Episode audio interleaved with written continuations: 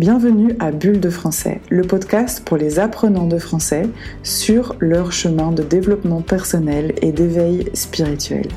Je suis Jessica Teffeng-Giruel, la fondatrice de French Sunnyside, où j'allie le développement personnel, la pleine conscience, le journaling et l'acquisition du français. Chaque épisode te permettra d'écouter le français autour d'un sujet du développement de soi je te souhaite une très belle écoute. Bonjour beautiful et bienvenue dans le tout nouvel épisode du podcast Bulle de français, le tout premier épisode de 2023 et donc j'en profite pour te souhaiter une merveilleuse année, qu'elle t'apporte tous les éléments dont tu as besoin pour avancer sereinement sur ton chemin de l'éveil et du bien-être. Pour ce premier épisode, on va parler du mot de l'année. Je vais te dire un peu ce que c'est, t'expliquer le concept et puis te donner quelques indications pour que tu puisses définir ton propre mot de l'année. Alors juste avant, je fais une petite parenthèse pour t'informer que les transcriptions de euh, tous les épisodes en français de ce podcast sont actuellement disponibles gratuitement et donc pour y accéder, il te suffit de te rendre sur mon Substack. Substack, c'est une plateforme gratuite de contenu et tu peux aussi t'y inscrire pour euh, ne manquer aucun de mes épisodes. Le lien se trouvera dans la description de ce podcast. Voilà, parenthèse fermée. Alors, à l'heure où j'enregistre cet épisode, nous sommes en janvier 2023 et qui dit janvier dit généralement renouveau, peut-être même les fameuses résolutions, nouvelles habitudes, nouveaux projets, etc. Alors j'avais déjà fait un podcast sur ce sujet des résolutions l'année dernière justement en parlant bah, des limites Hein, que, ce terme de bonne résolution, euh, les limites que ça a, voire même les conséquences néfastes que ça peut avoir euh, d'imaginer qu'on va tout à coup devenir euh, une personne parfaite alors que foncièrement on est et on reste humain. Parce que typiquement en fait, quand on se donne des objectifs, on se dit des choses comme par exemple je vais mieux manger, je vais mieux dormir, je vais faire du sport, je vais parler français tous les jours, etc. Et donc, ce qui se passe, c'est que inconsciemment, tu donnes à ton cerveau la dopamine du plan, tout en renforçant cette croyance que tu dois t'améliorer parce que tu n'es pas suffisant ou suffisante, parce que tu n'es pas capable de faire mieux, et tu ne seras pas capable de faire mieux parce que tu n'en as jamais été capable jusqu'à présent. Donc, à titre d'exemple personnel, moi, je serais tentée de dire, eh bien, euh, dorénavant, je vais me lever tous les jours à 6 heures du matin. Parce que je sais que quand je le fais, je me sens beaucoup mieux. Mais en fait, la réalité dit que depuis la naissance de mon deuxième enfant, c'est très compliqué de me lever si tôt parce que simplement je manque de temps personnel. Je manque d'énergie et donc j'ai plutôt besoin de dormir que de me lever si tôt.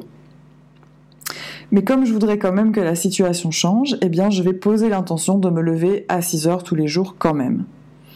Et quand je fais cela, eh bien je me connecte à mon incapacité, à mon manque de temps, à mon manque d'énergie et je nourris la même histoire. Je nourris la narration que c'est de ma faute, ah, si j'étais plus volontaire, si j'étais plus discipliné, si j'étais mieux en fin de compte, eh bien, j'atteindrais mes objectifs.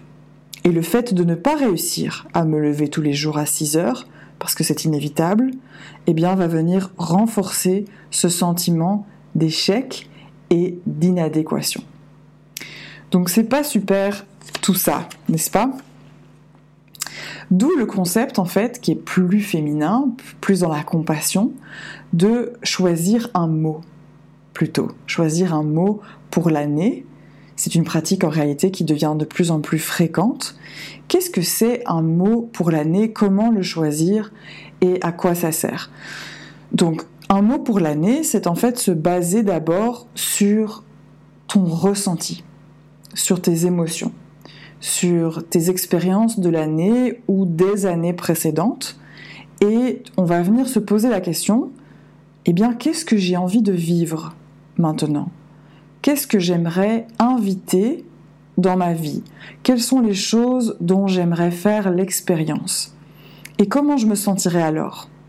Et la réponse à comment je me sentirais alors, ça, ça peut être ton mot de l'année, par exemple. Donc pour moi, l'année dernière, je me sentais bloquée, stressée, dépassée, limitée. J'avais envie de plus de flow, plus de légèreté et de beaucoup, beaucoup moins de tension. je voulais inviter de la pleine conscience et pas juste au travers de la méditation, mais vraiment dans les petits moments du quotidien.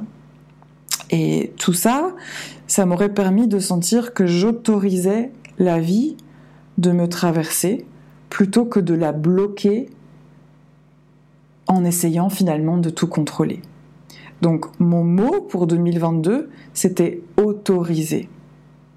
Et dans chaque moment difficile, dans chaque frustration que j'ai vécue, dans chaque situation contrariante, où les choses n'allaient pas comme moi je le voulais, eh bien, au lieu de me bloquer comme je le faisais d'habitude, eh bien, je répétais ce mot un peu comme un mantra. Non, j'autorise. J'autorise. J'autorise. J'autorise. J'autorise. Et du coup, ça m'a vraiment aidé et ça a vraiment eu un impact régulier sur la façon dont j'ai navigué cette année. J'ai pu suivre mon intention, finalement, sans forcer quoi que ce soit, sans me forcer moi-même à devenir euh, quelqu'un d'autre, devenir une nouvelle version de moi.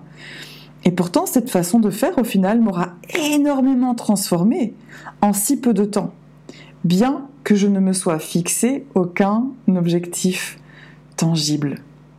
Donc vraiment choisir un mot de l'année, eh ben, c'est une très belle façon à la fois de prendre conscience de ton pouvoir créateur, ou plutôt co-créateur de ta vie, bah, de prendre ta place aussi de façon intentionnelle dans ta propre existence, et en même temps, eh ben, on va faire confiance et on va lâcher prise de ce qu'on attend des autres et de la vie en général.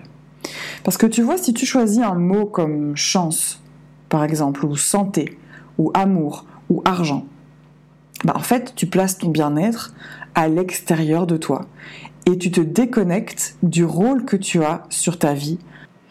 Donc c'est important de bien choisir un mot en fonction de ce que toi, tu souhaites ressentir, la façon dont tu voudrais réagir et ce que tu aimerais cultiver cette année.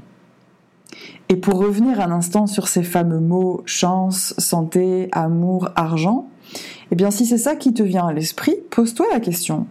Comment est-ce que ces éléments m'aideraient à me sentir?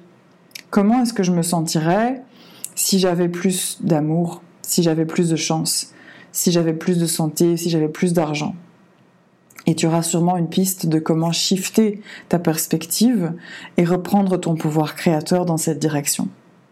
Par exemple, je veux plus d'argent. Ok, pourquoi?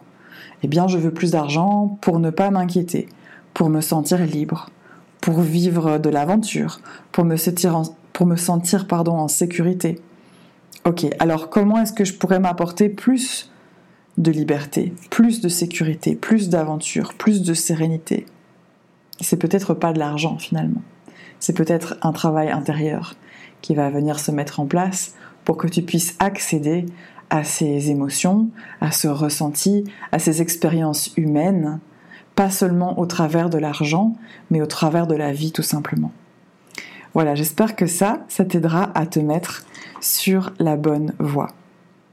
Mon mot de l'année 2023 pour moi, ça sera nourrir. Nourrir. J'ai vraiment vécu en 2022 euh, une transformation intérieure profonde et j'en suis très reconnaissante, malgré le nombre de moments compliqués que, j'ai dû gérer. Bah, tout ça, ça a joué un rôle fondamental en fait dans ma croissance personnelle. Du coup, j'ai cette image qui me vient que 2022 a été comme le retournement de la terre. Tu sais, quand la terre est fatiguée et sèche, bah avant d'y planter des graines, il faut la labourer, la retourner et y planter ensuite les bonnes graines. Ben voilà, moi c'était un peu mon ressenti de ce que 2022 a été. Et du coup là, j'ai clairement cette image que 2023 c'est l'année pour nourrir cette terre, nourrir ses graines, les arroser et voir ce qui pousse avec curiosité et patience. Je vais donc nourrir, nourrir mon corps, mon esprit, ma spiritualité, ma connexion au divin, à l'univers, nourrir mes relations, mon couple avec mon mari, mes relations avec mes enfants, mes parents, mes amis proches, et me focaliser justement sur ces relations qui me nourrissent, tout en lâchant prise des relations qui ne m'apportent pas grand-chose. Nourrir aussi ma créativité, mon imaginaire, mon intuition, et nourrir mon entreprise, les connexions avec ma communauté en ligne, tout ça avec le cœur, un peu comme une maman qui vient nourrir son enfant. Cette année, je vais nourrir les aspects de ma vie qui sont essentiels à mes yeux. Et quand je dis ça, bah, ça résonne vraiment beaucoup. Et j'ai hâte d'avancer dans cette direction. Et toi alors? Est-ce que tu as déjà choisi un mot pour l'année? Et qu'est-ce qui t'a mis sur le choix de ce mot? Comment tu te sens à l'idée de te laisser guider en 2023 par ce mot? Et si tu ne l'as pas encore choisi, eh bien souviens-toi, de quoi ai-je envie? Qu'est-ce que j'ai besoin d'expérimenter, de ressentir ou de vivre en 2023 et puis n'hésite pas à venir partager ton mot de l'année avec moi sur Substack. Tu peux simplement laisser un petit commentaire. Et je te rappelle que sur Substack, justement, tu as accès gratuitement aux transcriptions du podcast. Voilà, j'espère que euh, cet épisode euh, t'aura été utile, que ça t'a plu. Je te remercie énormément du fond du cœur de m'avoir écouté, d'avoir passé ce petit moment euh, avec moi. J'ai hâte de plus de connexions, de relations avec toi au cours de l'année. Je compte donc nourrir nos relations. Et puis, je te retrouve très vite pour un prochain épisode. Prends soin de toi.